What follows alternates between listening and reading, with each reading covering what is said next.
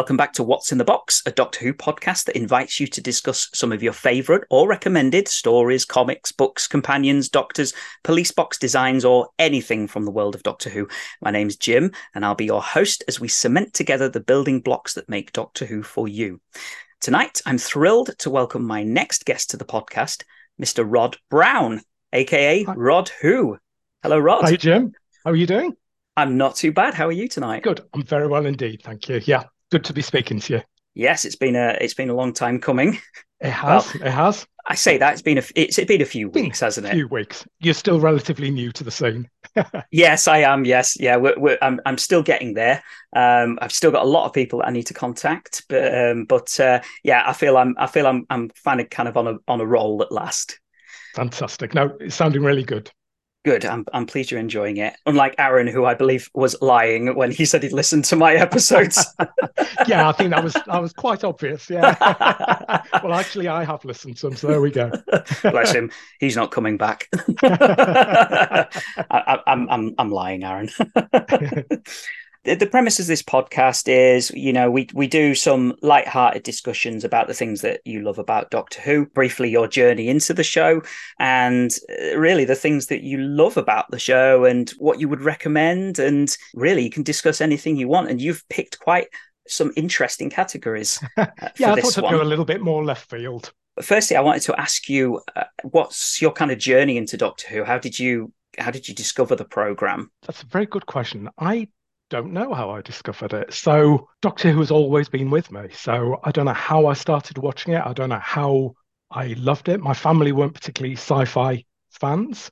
But I know pretty much, I believe, before I could walk and talk, I was obsessed with Doctor Who. And it's really difficult to kind of describe or rationalise down at all. But I just had this fixation with this show. So I'm born in 1966, so I'm a real oldie. So I was, 3 when Patrick Troughton regenerated. Wow. My mum used to tell me that I made her life absolute hell for the 6 months from July through to the following January, because I was so distraught that Patrick Troughton had gone. And again, I mean, I have no memory of this whatsoever, but I was just obsessed with Doctor Who already. I don't know whether it was the music, whether it was the monsters, who knows. And then my memory starts kicking in from John Pertwee onwards, and that's it. I've been a lifelong fan ever since. It's never dipped away from me. Mm. I know lots of people kind of dip in and out and have times when they're more into it and not other times, but for me, it's never gone away. It's always been absolutely at the top of my list. So yeah, it's been there right through the wilderness years, from the books, the magazines, obviously then the VHSs, the DVDs, Big Finish, yeah, you name it.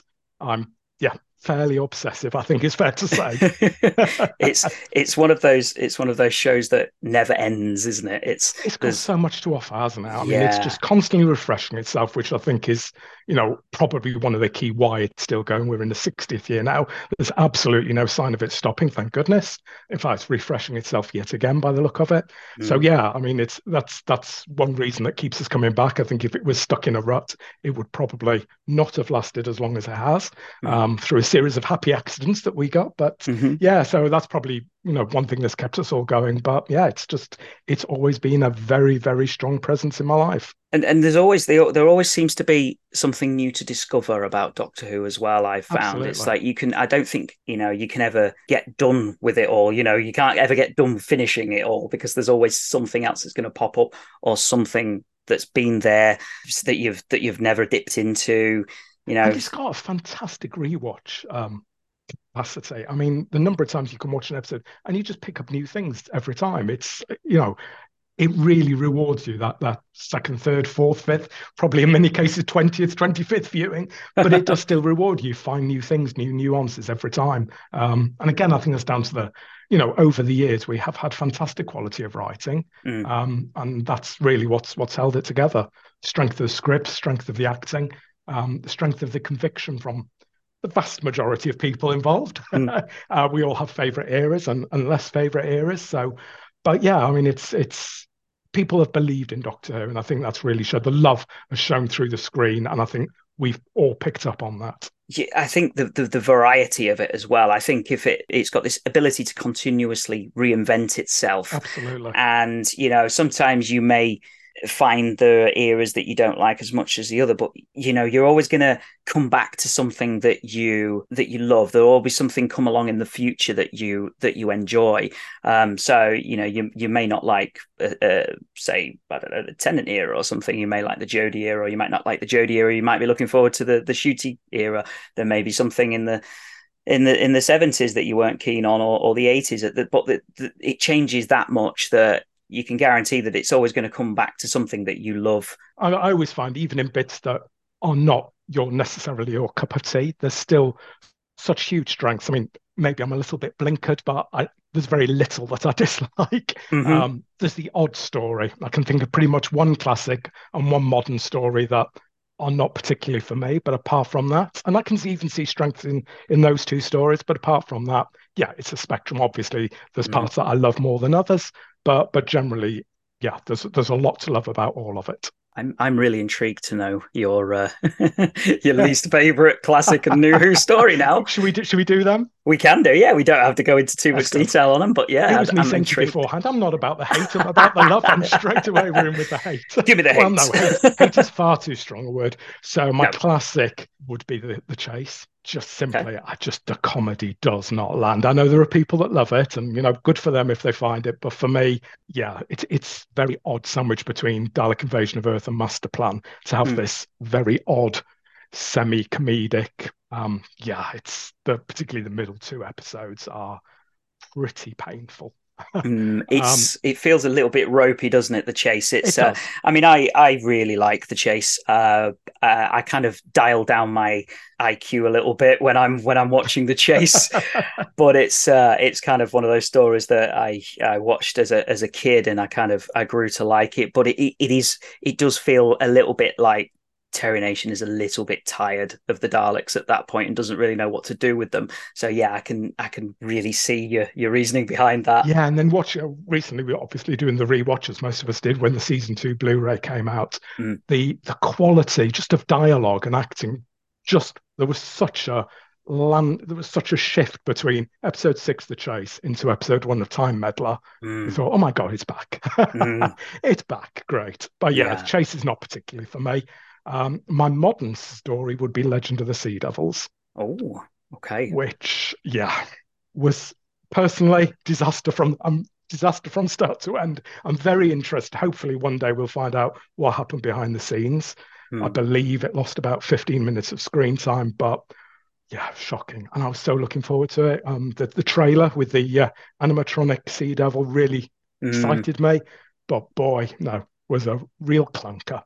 I'm a huge Jodie era fan, and I was slightly disappointed by the story. I think you're right that there's quite a chunk missing out of that from somewhere, and I've heard things mentioned in forums around about the time it was broadcast, and I don't know the full ins and outs, but there was a lot of stuff that had to be cut from it, and I'm really intrigued to know the reasons behind it, because it's quite a fascinating. It is, you know, production seems, but what landed on screen was, I think I probably would have missed it. But to be honest, I mean, there are just some odd decisions. The minute you've got a sea devil leaping like Superman from one ship to another, it's like, what is going on here? Why are these even sea devils? Because they don't have any of the traits or motivations or sympathies that we've had before. It was just a very, very odd story, very clunky. I know they were dealing with COVID times too, so the production obviously had limitations on it. But I think I probably would have jumped that and gone from Eve of the Daleks, which was excellent, through to Power of the Doctor, and happily left Legends of the Sea Devil in a bin somewhere. Yeah, a good idea, I think. And as a special as well, it's severely lacking as a special. You're kind of like, well, this would probably be a middling mid-season episode, you know, of a normal run, not an Easter special, which should go out all guns blazing. You know, special, basically, special. It's in the name. But yeah, so those are my two. But apart from that, it's all about the love here. So let's move away from our negatives and onto the positives. We'll move on to your topics then. So the first topic that you've picked was the one that really intrigued me, actually, because I do not know much about this at all. So this is all going to be on you. I've had to do a little bit of research into it. It's something that I'd heard about, but it's nothing that I'd visited before. So would you like to... let our listeners know what we're going to be discussing. Absolutely. So I picked for my first category my favourite place. My favourite place was Blackpool Exhibition back in the 70s and 80s. So cast your mind, well, you can't cast your mind back. You're too young, Jim. That's the trouble. I'm feeling very old here. Oh, not at all. I was born 1982, so I am getting there. on the broadcast date of Black Orchid episode 2, I believe. So 1982 was yesterday. So I'm sure you're aware of Blackpool Exhibition. So back in the 70s and 80s, we had an exhibition in Blackpool, just off the Golden Mile, and one in Longleat. So I grew up in South Manchester, so Blackpool was very close for us. So off in 1974, the first year that it opened, we toddled up to Blackpool. And it was... I didn't know what to expect. I'm fairly sure I knew, if I did know that we were going there. But I turned around the corner of this very nondescript street off the Golden Mile, and there was a police box, or part of a police box, sticking out of a building. And all I could hear up and down the street was the Doctor Who theme music. And you've got to bear in mind, it's really difficult now for people to empathise with this because, you know, life has significantly moved on. But in those days, just hearing that music was special because you only heard it once a week on a Saturday night. I didn't have the record of the theme. Didn't actually know it existed, because if I had, I would have badgered my parents to death for it. But that was the only time you heard it. I hadn't taped it off the TV then, as I did in later years with the good old recorder up against the TV, like lots of us did. So this was 1974, so I was 8, so I hadn't got to those heady heights yet. Again, I had been pestering my parents for a tape recorder to do that, but to no avail, unfortunately, by that point. So just hearing that music was magical to start with. I was just transfixed. There was this, so I think it said, "Enter the TARDIS." And I, of course, had no idea what to expect. So you walked through, you only had part of the fascia of the TARDIS, slightly sticking out of a building. You walked into the building, first thing, steps down. So you walk down about 20 steps into pitch darkness. And then at the bottom of the stairs, in pitch darkness, there's a maze. Basically, it took you around a maze. You started off with about 8 cabinets with props. Some were animated, so fairly rudimentary, as I'm sure you can imagine, in those days. So you might have had a Dalek on a rail going round, but that was saved for the big area that we'll come to in a minute. Or it might have just had an eye stalk moving with a bit of tape recording in the background of a Dalek talking. But a lot of them were static props. So they were props from probably the most recent series. And as it went through, as I say, it ran from 74 to 85. Every year, the exhibition was refreshed with new props. And particularly J&T was very keen on it. So very much updated every year with what was current. There were a few older props, but not many. And you walked around in the pitch black through this corridor. So you were pretty much feeling your way. The only light source was from the cabinets. There were big glass cabinets that the props were behind. So you went through about 6 or 8, looking at various monsters displays. And then you got through to the big central area of the exhibition, which was a big mock-up of the TARDIS console. And then around the console, again, were kind of glass-enclosed exhibits that you walked around. So there were about another 3 areas there, but they were more kind of tableaus and trying to tell a small story. So you'd have 3 or 4 items in one area. And then you out to a small gift shop and up the stairs and out. So it was very small. I don't know whether you ever got down to the Doctor Who Experience in Cardiff. I didn't, unfortunately, no. And it's one of those big regrets in my life that I never managed to go and visit there. I kind of hope that they might bring it back. Now Russell's back in charge. I would imagine they probably will do in one way, shape or form. It was amazing. But I mean, it was Blackpool on speed. I mean, it was vast. You know, you were taken through in a kind of role play area by someone dressed in a Time Lord. You had 3D Weeping Angels coming out at you. You know, I mean, it was. And then you went upstairs to a massive warehouse of props from all eras of the show. that was huge. Wow. It was amazing, and it was huge.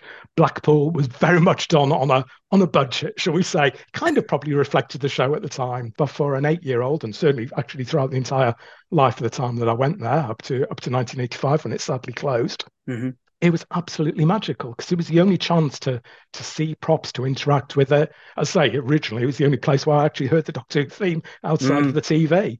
So, yeah, it was absolutely amazing to see. I loved it, adored it. It was like the annual pilgrimage. And I suppose being a child, kind of going into something like that and being surrounded by those things that you'd seen on TV, and, you know, you kind of, I think you're right that these days you can walk around these sort of places all the time and see props, and, you know, you get so used to everything given to you now. Yeah, everything is instant, that to experience something like that as a child, you know, I can imagine how amazing that would have been, you know, because the only thing I know about it is I think there was a clip on the Colin Baker Years tape, the VHS that was released. And I think Colin and Nicola Bryant were they in Bessie? They may have been in Bessie driving. I think they were. Yeah, there was a Bessie that was constantly going up and down the Blackpool Golden Mile to attract people to go to it. You'd have people during the summer. People would dress up in some of the costumes, and I've got a story about that for you in a minute. And they'd walk out in costumes again up and down the Blackpool Mile, saying, "Come and see the Doctor Who exhibition." So they made a lot of it. It was a very popular attraction. But yeah, it was just magical. I mean, I was shaking like a leaf walking into that police box. It was just the excitement and the anticipation of what was going to be down there. Again, you know, as a child, you want to kind of capture that. I remember in probably the very late 70s, I borrowed my sister's Polaroid to try and take some photos, because I thought, how can I capture what I'm seeing? I've got to have some, you know, there were no magazines. I don't think Doctor Who Monthly, and it was 79, the weekly started in those days, but I don't think, so it must have been pre that, because there was so few places to get any even a photograph. So I duly took my sister's Polaroid down and took a few photos. Was gutted when we came out and pretty much all you could see was dark, pitch black. Oh, you could make out a few little lights, but it wasn't good. I still treasured them, because I used to stare at them and think, I can just about make out the shape of a mandrel's head there. I'm sure that's a Nymon. I think that's a Nymon. But yeah, it was absolutely magical, and I really treasured those times going to Blackpool Exhibition. It's talking about taking photos. I remember visiting, I think it was Lincoln Toy Museum back in the 90s, and there was an original 1960s Dalek in the toy shop. It's not a toy shop, it was like a museum.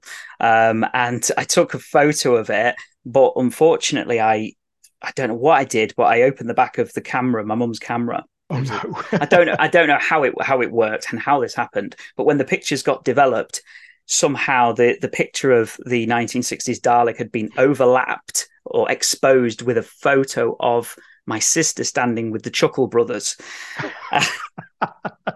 So you kind of had this weird kind of ghosting of both of them melded together. You were trying to recreate the chase. That's what you were trying to do. That must have been it, yeah.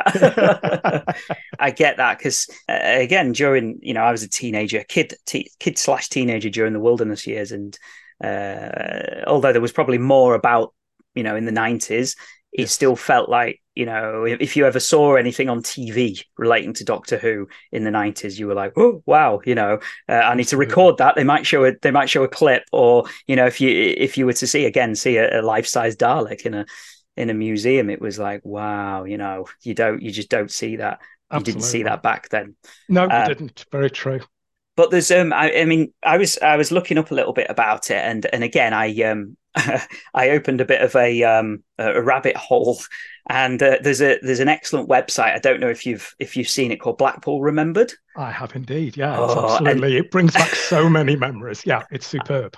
I was having a little look through it this week, in the lead up to this, and you can download a PDF booklet, but an actual book about it. And I think it's something like 300 to 400 pages long. It is indeed. And I was looking at, I was thinking, I need to read this, but I really don't have the time at the moment. But it shows you the layout every year from 74 to 85, and it just the memories come flooding back.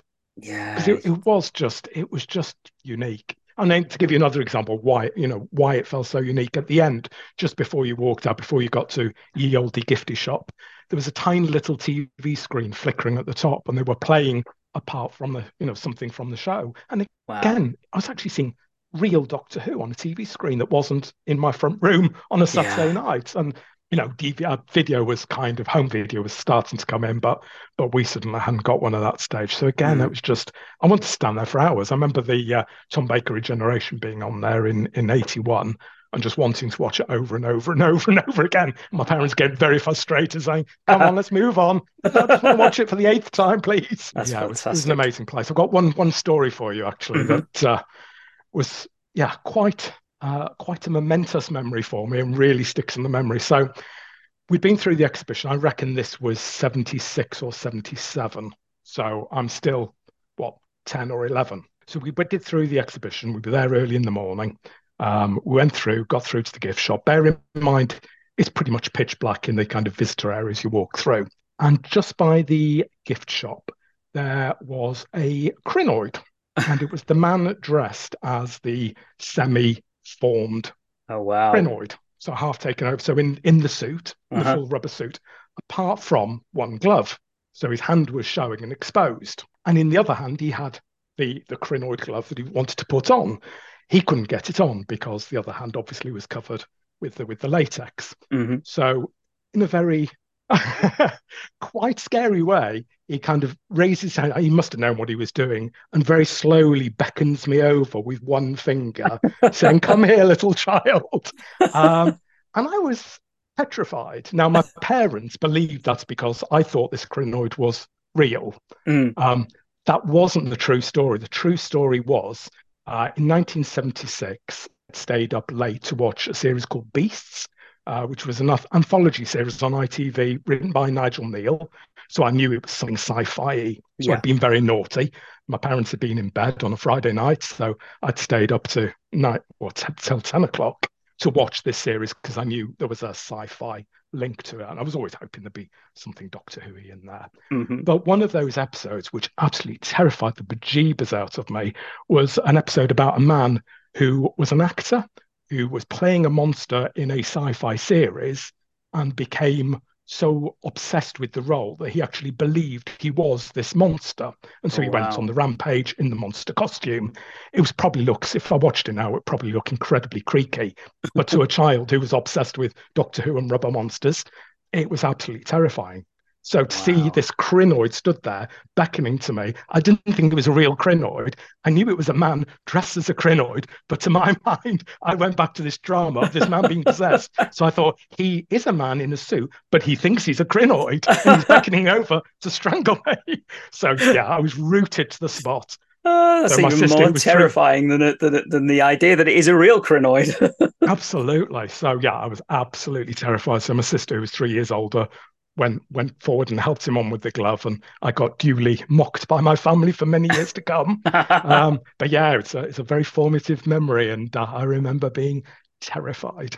Sounds like such an experience as well. I mean, I've been to Blackpool a few times, but unfortunately, it had long since gone at that point. I believe it. Am I right in thinking that they brought it back for a little while in the noughties? They did. We went, crikey, probably. It was in a different place, so it wasn't in the same building. But we did. We did go 1 year. Probably right. Late 8, 9, something like that. 2008, 2009. Ah, right. Okay. Lots of props were falling to bits by that stage because they had a lot of the original props. And oh, really? So they worse for wear. Oh, right. Okay. So because I assumed it would have been kind of newer stuff, but so they actually it was a lot of the original stuff was there still, but it was Oh wow. Feet missing, arms falling off, the latex just having disintegrated over the years. It looked quite sad, to be fair. Yeah, it was definite smell of decaying rubber in the air. Fantastic. Okay, well, hopefully there'll be a revival of something like that one day, because I do think that it's a great experience for a child to be, and for an adult as well, to be able to Absolutely. To walk around something like that. And again, it's I regret not going to the Doctor Who experience. I mean, I've seen those clips of of Peter Capaldi appearing to the kids, and oh my word, absolutely. Oh dear, what an experience that would be, you know. So hopefully in the coming years we might get something like that. Yeah, you must go if it comes again, because it's a definite experience. Absolutely, I'd love to take my son to something like that as well, because he's turning 6 this weekend, so it's kind of he's kind of getting to that age now where he's paying attention to Doctor Who. He knows what it is, but he's starting to pay attention to the stories now. So yeah, yes, I must not poison his mind too much with it, but I'll let him find his own way. We shall move on to your second topic as well, which again, I found this very interesting as well. We're going to be speaking about some music this time, aren't we? We are. So again, I thought, let's do something a bit different. So I went for my favourite piece of incidental music in Doctor Who. And my God, there's a lot to choose from, isn't there? Oh, yeah, there is a lot. So, yeah, music's always been important to me, and Doctor Who music probably more than anything. So, you know, probably at university, my contemporaries were listening to whatever they were listening to. And I was sat there listening to, you know, space adventure and and the incidental music from the 1981 season of Doctor Who. Yeah, I did get the Mickey taken out of me quite a bit, let's just say. But I think the music, leaving the opening music aside, which is just unique and wonderful and, you know, can't be praised highly enough. But I think the music, the incidental music to Doctor Who has always definitely been part of its appeal as well. It's been such a strong characteristic in the show. And again, I think I pretty much universally love all of it. I mean, I can't imagine the Sea Devils without that Malcolm Clarke score, as god-awful as it sounds when you listen to it in isolation, when you watch it with the show, it's amazing. It's different, it's unique, it's, you know, it's characteristic, it's fantastic. Yeah. There's the odd duffer. I think Death's the Daleks, with its pootling introduction of Daleks, kind of diminishes their terror a little bit when they come on. But then 5 minutes later, you've got that really atmospheric chanting of the Exelons. Yes, and there's a lovely bit of melodic music to introduce the city. So every time you get a little duff bit, you get plenty of joy afterwards. And I love Dudley Simpson. You know, growing up, obviously, the majority of, certainly of Tom's era, was Dudley, pretty much exclusively, apart from a couple of Douglas Camfield stories. It's pretty much Dudley Simpson through and through. And it gives that era such a character and such a uniformity that actually the stories are doing very, very different things, but you've got that music that tells you, yeah, this is Doctor Who, and you know that's Doctor Who incidental music. Yeah. And then we move to the 80s, and, you know, the Radiophonic Orchestra comes in, and there's some amazing stuff in there. Again, a few fairly idiosyncratic pieces. There's a lot of fantastic music in there. And then we move to, of course, late 80s, and I will not hear a bad word said against Kev McCulloch, despite the fact that most people will say bad things about him. Not me. I grew up with the 70s. Sorry, with the Seventh Doctor. I grew up with the Seventh Doctor stories. And I absolutely adore the music from that era. Absolutely. Yeah, I can't imagine. Again, can you imagine Battlefield or Remembrance or Time in the Rani without that kind of energetic and pace and... It screams the 80s, but it gives it such energy. And I think sets it apart from what else was on TV at the time. It just gives it real character. It does. And then, of course, we come to the modern era. Now, I love John Williams' music for Star Wars and Star Wars Suite. I love that big, bombastic orchestral music that really hits me in the feels. So Murray's music for me has always been the absolute pinnacle. Mm-hmm. Right the way through. I know a lot of people can say we went off the ball towards the end. I would heartily disagree. I think his themes are fantastic. I mean, the 12th Doctor's theme, I don't think, can be beaten for a Doctor theme. Although I must say, the 15th Doctor's theme is growing on me, as I've heard it a few times. Yes, But yeah, Murray Gold, I think, is absolutely stupendous. And you've got again, such a range of music and styles. You've got songs in there. When did we ever have songs? I shed a tear every time I listen to like the long song from The Rings of Aquitaine or Abigail's song from Christmas Carol. Yeah. Amazing. And just his music. Okay, it tells you a little bit what to feel, when to feel it, but I don't mind. I'm quite happy with that when the music is as good as it is. And I think as well, it's people saying that he lost his way a little bit in the later season. Actually, I don't think he did. Actually, I think he matured into his music a little bit. I found a lot of the music maybe in series 1 and 2 could be quite overbearing sometimes. He was fine in a good way. The production team were, yeah. But I think by the time we'd got to your Matt Smith era and the Capaldi era, no, I think it's fantastic. I mean, you know, something like The Shepherd's Boy. Oh my word! I've run to that. I've because I'm a runner. I've run to that music before, and I swear I go faster and faster the closer it builds to the crescendo towards the end of it. And it's amazing. It's not my favorite composer, but yeah, he's definitely up there. And I think I've struggled a little bit with Segun Akinola following Murray Gold because he's got such a different style. I mean, I find it very hard to put on an album of Segun Akinola's music and listen to it. It's mood music. It's a little bit too generic for me. It hasn't got that bombast that I like personally. That bombast that Murray does just appeals to me and hits me in the feels. So yeah. I found Segun stuff, paled a little bit in comparison. I think with Murray, it's bad, but it just didn't. It's different, isn't it? To me in the same, it just didn't talk to me in the same way. Yeah, I think Murray's music is different. And that you could just select a track to listen to, and you're there. I think Segun's music is a lot more.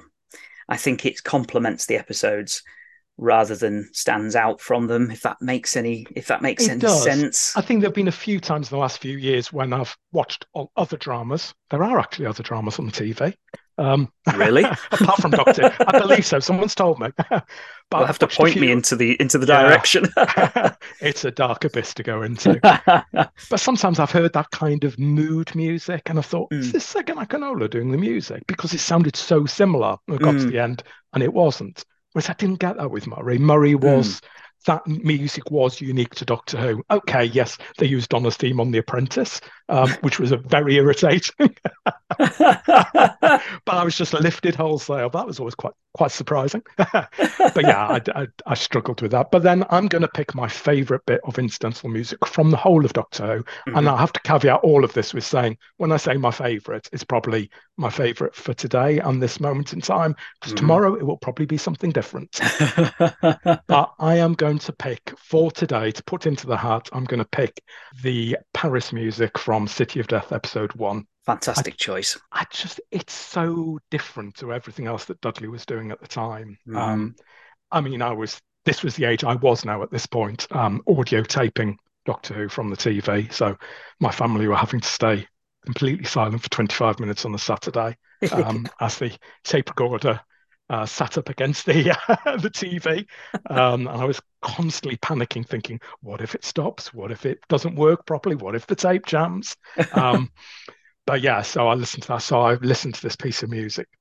I couldn't tell you how many thousands of times, but it's a beautiful piece of music. I think whenever I was out walking after that for the next 5, 6, 7 years, I had that music running through my head. It's joyous. It's beautiful. It just feels different. It matches the mood of Tom and Lalla running through the street hand in hand. I think it's beautiful. Yeah. And I'm going to be really pretentious, but... there's a quote in episode 4 of City of Death when John Cleese and Eleanor Bron are talking about seeing the TARDIS. John Cleese says to Eleanor Bron, since it's got no call to be here, the art lies in the fact that it is here. And I would say that quote applies to that piece of music because it doesn't need to be there. We don't need to have that beautiful melody running through the streets. But it is there, and it is art, and it's amazing, and I love it. It is wonderful. It's one of those pieces that, for me, it does stand out a lot because I like Dudley Simpson, but I don't always find that a lot of his music stands out. Again, it complements the stories, and you feel like you're in a safe pair of hands with Dudley, and you know that's not to knock denigrate him. Yeah, exactly. Absolutely. Yeah, that's not because he's got some fantastic pieces, but certainly. The City of Death music, the Paris scenes, it sticks in your mind. I went to Paris a few years ago and I was walking around there and all I could hear was that music in my head.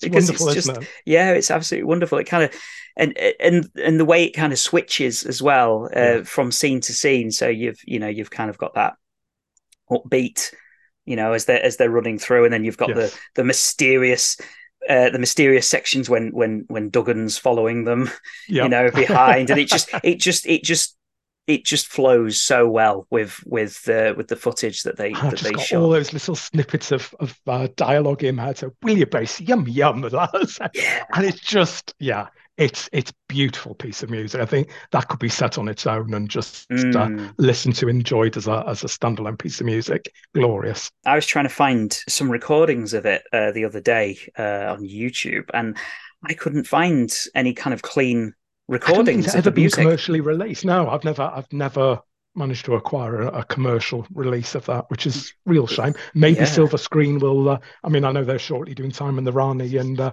Revenge of the Cybermen. So hopefully, one of these days, we'll get the unabridged version of City of Death music. That would be lovely. Let's hope so, because it's a crime that you can't just flick that on and drift away to Paris while listening to it. Absolutely. Did they do it in the 60th anniversary concert that was on just recently? Did they play the City of Death music? I'm going to hold my hands up and say it's in my drive to watch, and I've not got around to watching it yet.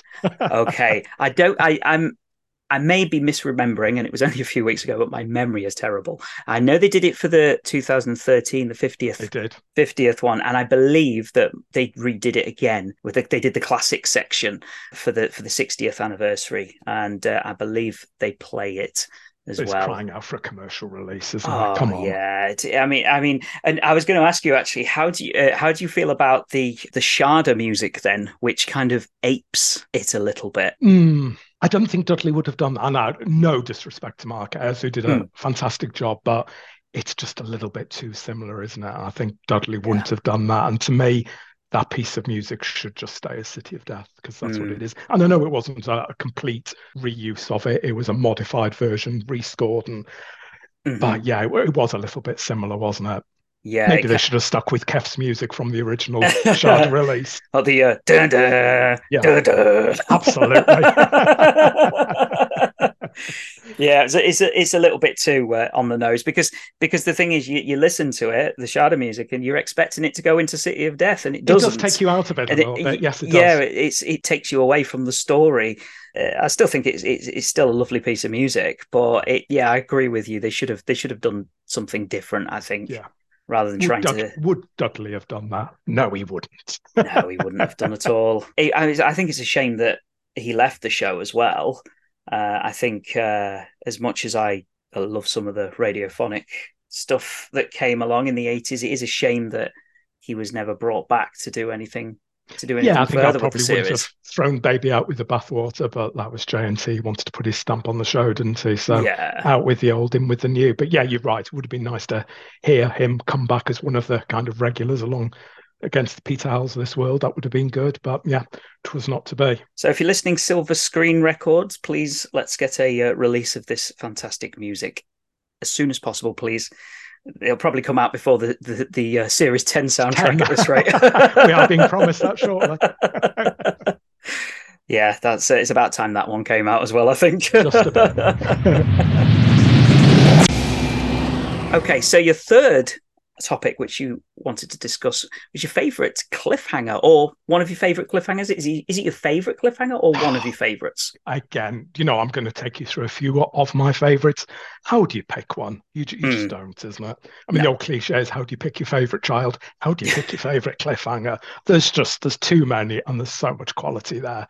So again, I'm going to go back a little bit. So again, growing up for me, cliffhangers were such an essential part of the show. We're talking about an era when, as I said before, your experience of Doctor Who was that 25 minutes on a Saturday night, and you were left then with a usually pretty damn amazing cliffhanger. And I obsessed about that cliffhanger for the next 7 days. What was going to happen next? How was the Doctor going to get out of it?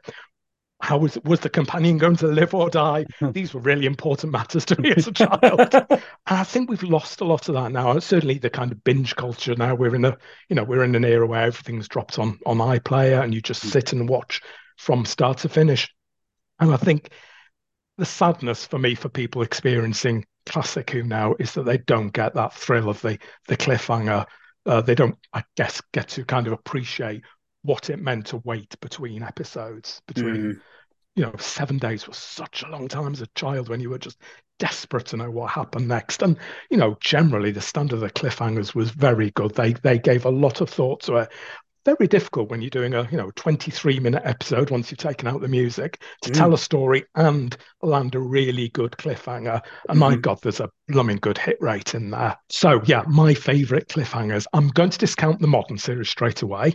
And that's not to say that there aren't good cliffhangers in there, because there certainly aren't. Things like, I would even pick out Aliens of London. So Russell's first big cliffhanger, my God, he wanted to recapture the nostalgia that we all felt as children. So he was going to give you three cliffhangers in one.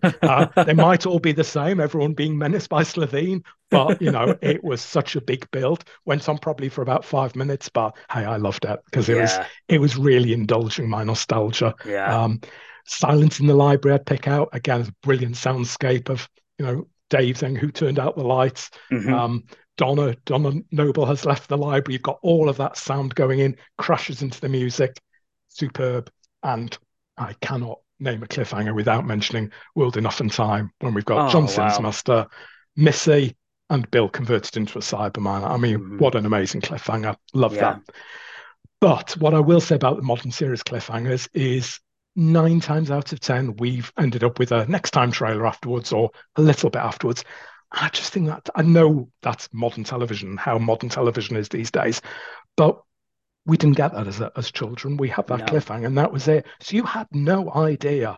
No. You know, you pretty much knew the Doctor was going, well, you did when you got to a certain age, you knew that the Doctor was going to get out of it, but you didn't know how, you didn't know anything that was coming. No. It was completely blank to you and you had 7 days to sweat it. Yeah. And that really made those cliffhangers so important. And I think we lose that now. And at the next time trailer doesn't really work for me in that sense. I agree, and I actually think the only time the new series has done it, like the classic series, was at the end of the Stolen Earth, where Tenant regenerates, because we didn't get anything. We didn't know what we were going to get. It was a to be continued. There was no next time trailer. I don't believe there was a next time trailer. No, I don't think there was. I think you're right on that one. We definitely didn't see any clips coming, so we were left hanging for that week. We didn't know what we were going to get. And I think, oh my God, didn't it set the internet alight? Oh, it did.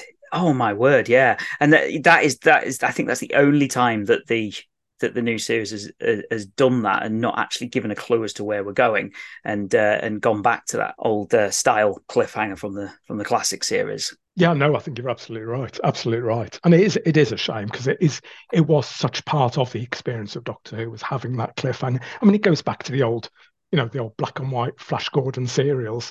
Mm. I mean, I used to watch those again as a child. They were played endlessly during school holidays. I don't know whether it's the same for you in the 80s, whether they were still pushing them out on BBC in the mornings, but certainly in the 70s growing up, they were ubiquitous. You had them every blooming summer holiday, and they always fudged the cliffhangers.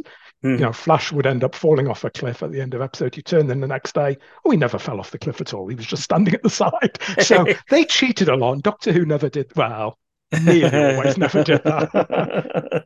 But I've thought of a few cliffhangers just to kind of set the tone for what really, and these are ones that resonated for me as a child. They're not necessarily ones I've picked out now, but I've thought about a few that really sang to me as a child. So the first one was, and this is really bizarre, I'm not quite sure why this spoke to me, but it did, was Spearhead from Space, episode 3. So it's where the fake General Scobie comes through the door into General Scobie's house. Mm. Very odd. There's no Doctor in it. There's no companion in it. So I was just coming up to 4 the first time Spearhead went out. So this was from the repeat. And the real reason I know it was from the repeat that they did the following year in 1971, so I was then 5, was because I remember I was watching it on my own, which I didn't usually do, but because it was a repeat, I was watching it on my own.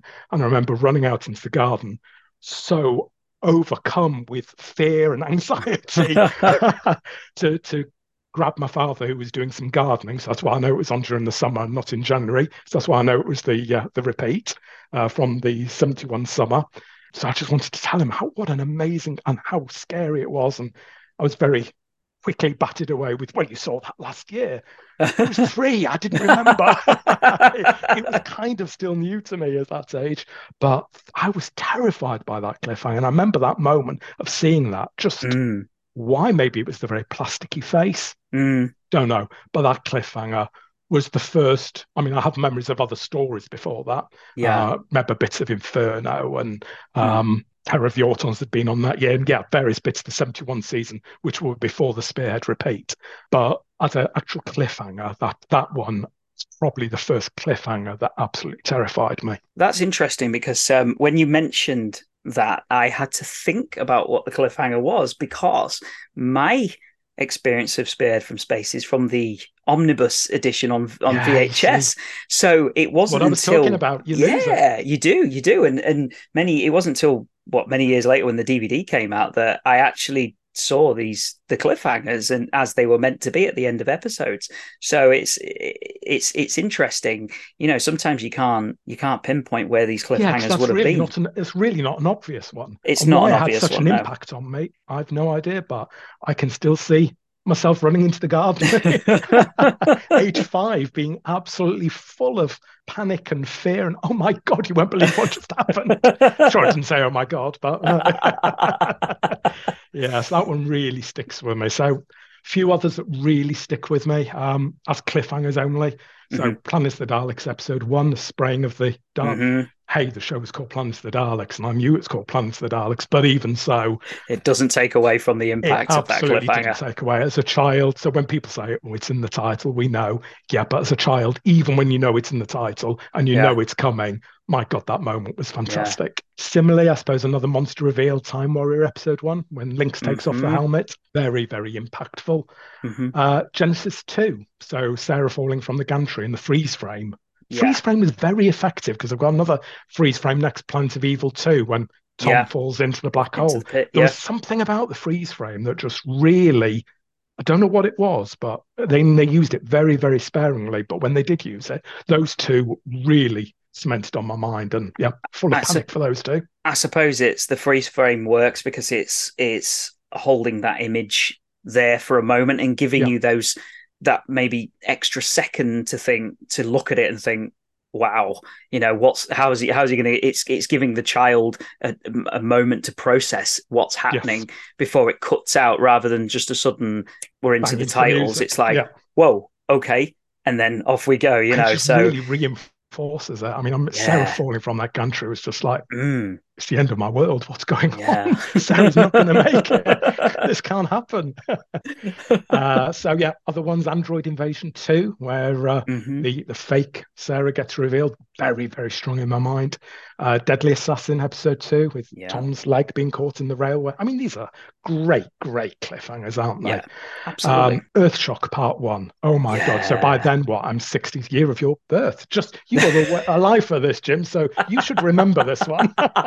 You're at least 2 weeks old by now. I'm sure I was possibly sat in my high chair somewhere with Earthshock on in the background. Oh my God! So J&T's decision not to spoil the return of the Cyberman certainly worked for me as a 16-year-old. Wow. I got on the phone that evening to every person from school that I knew, and nobody else was a Doctor Who fan. And they all thought I was completely bonkers. But I just had to speak to people and say, oh my God, it's the Cybermen are back. I was just so overcome with excitement. And I think everyone thought I was a slightly crazed individual, but I just had to get off my chest the excitement. Remembrance Part 2. Now, this is not actually from seeing it originally, although obviously it did make an impact. So I'm thinking of the time when it just got released on video.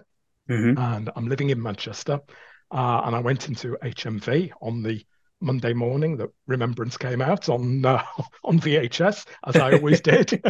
Managed to find an excuse to get out of work, to go into town, because I had to get out on the morning, you know, had to do that. And I walked they had a massive HMV on Oxford Street in Manchester, and I went upstairs. And they had a wall of TV monitors making one massive screen. So it was virtually like a huge cinema screen in the middle of the store. Vast thing. And I walked up there, and as I came up the escalator, walked ahead, there was this screen full of the cliffhanger for episode 2, which obviously I knew damn well by then. Yeah, I had it on my own home video that I'd saved. I had the audio, which I was still doing and listening to many millions of times probably. But to walk up the stairs and see that cliffhanger, which I think is a great cliffhanger. Oh, wow, the Daleks advancing on Ace, the music, good old Kef's music, really pounding, the scream of exterminate, those beautiful white and gold Daleks, Ace being heroic. Oh, amazing. But to see it on this massive, massive wall, oh, I was just rooted to the spot and just thought, if ever, and I didn't, but if ever I doubted that I love Doctor Who, then, you know, if there ever had been a shred of a doubt, it would have been dissipated at that moment. Glorious. And I suppose because it wasn't the Remembrance of the Daleks released with the chase in the Dalek. It was indeed. I suppose we should be thankful that they weren't showing a cliffhanger from the chase. Yeah, maybe they tactfully put that up. Yeah, if we had Peter Purvis doing his Morton Dill impression on full cinema screen, I think I might have had a slightly different reaction. Even they thought twice about that. Okay, so those are some of the ones that really had an impact on me. But you asked me for a favourite. How the hell do you pick a favourite? So I'm going quite left field, but again, this one really sang to me. Mm-hmm. And some people will probably scratch their heads because it's not one of the ones that you would normally go to. Mm. But I'm going to pick the end of Nightmare of Eden, episode 2. Mm-hmm. So the Doctor and Romana being chased by the excisemen. They run into the room with the CET machine, turn on the image of Eden. And up to that point, we've only seen stuff come out of the projection of Eden. So we've seen a little... well, it's supposed to be an insect, but it's just a little blob of light come out and attack Romana in part 1. So we kind of know things can come out of the projection, but, you know, we don't know what's going on. Tom turns on, or tells Romana to turn on the projection of Eden. He then does my absolute favourite thing in Doctor Who, and that grabs the companion's hand. Mm-hmm. I don't know why that is such a beautiful image, but whenever any Doctor does it with a companion, I just think it's glorious. It just really sings. Grabs Romana's hand, and they run together into the screen, which we'd not seen to that point, and the image is held as we crash into the music. And it's one of those cliffhangers, not how are they going to get out of that, but it's like, what the hell just happened? How did that happen? What's going on? And I think some of those are the best cliffhangers, because it's not that, oh, he's going to get out of it in a minute by, he's not being sentenced to death and someone's about to walk in and say, stop! Which we get so many times. It's not obvious cliffhanger from that point of view. It's more subtle, and it's what's happening. You know, I didn't know that could happen. Where is this story going next? Because clearly it's going somewhere different from where we thought it was. Yeah. So it's very clever for that. I think Dudley's music is exemplary in that moment. Tom and Lalla are lovely together and have got such chemistry, and the holding of hands, running together into danger. What could sum up Doctor Who better? Yeah. It's the little leap that they do as they jump into it as well. Absolutely. There's something about that. I rewatched the cliffhanger the other day just to prepare for this, and there's something about that, him grabbing her hand and then just leaping into there. It's leaping into clever. The unknown, isn't it? Absolutely. But again, it's the kind of stuff that doesn't happen on any other TV show. There's nowhere else would you get that kind of leap of imagination. It's glorious. And it's absolutely what's going to happen. I didn't know that could happen. Where are we going? Brilliant.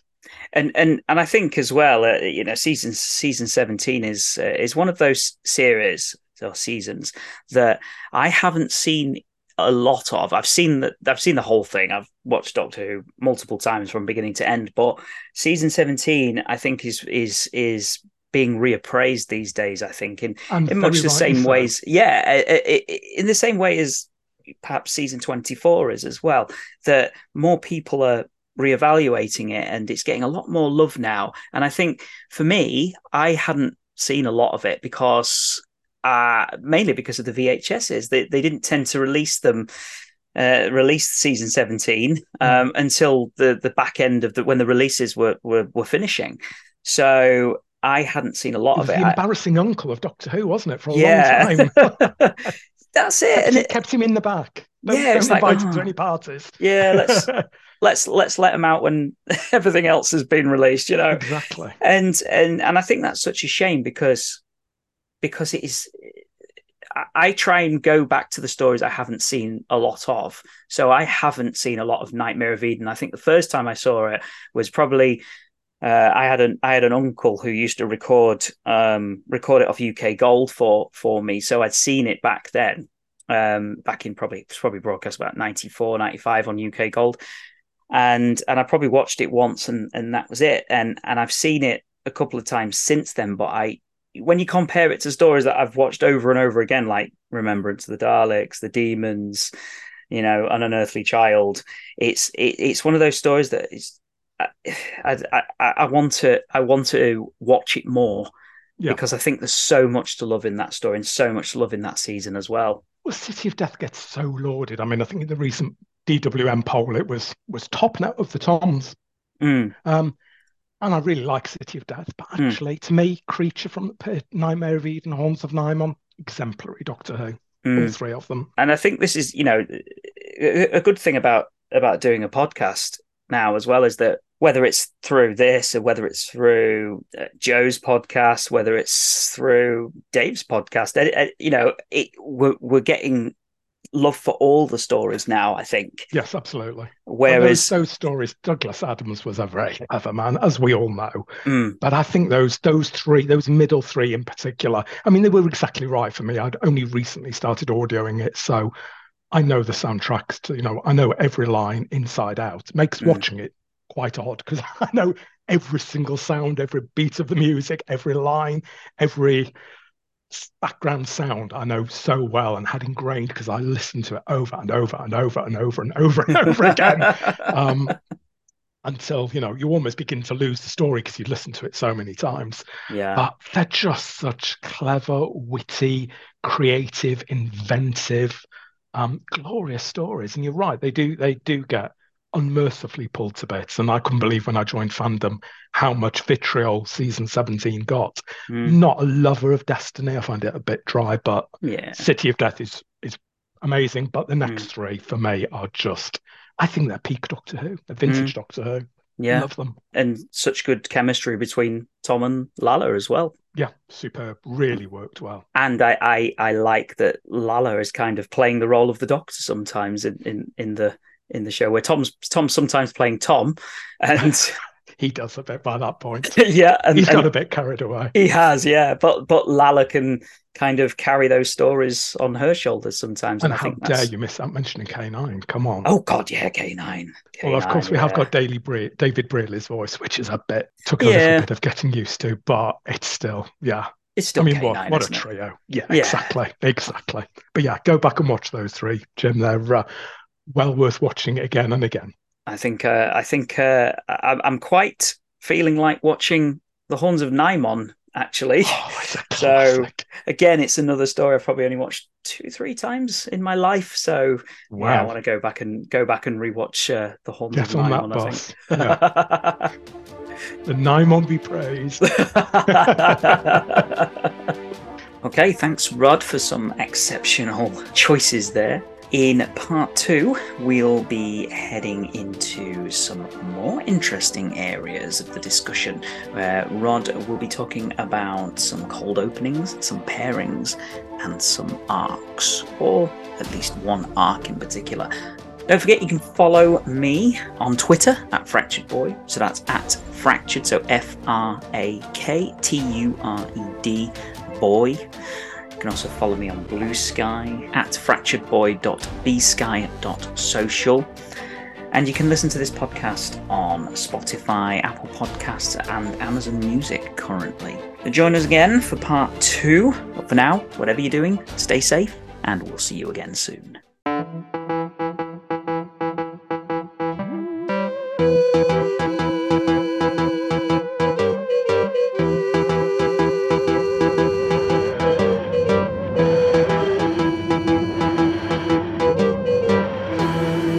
What's in the box?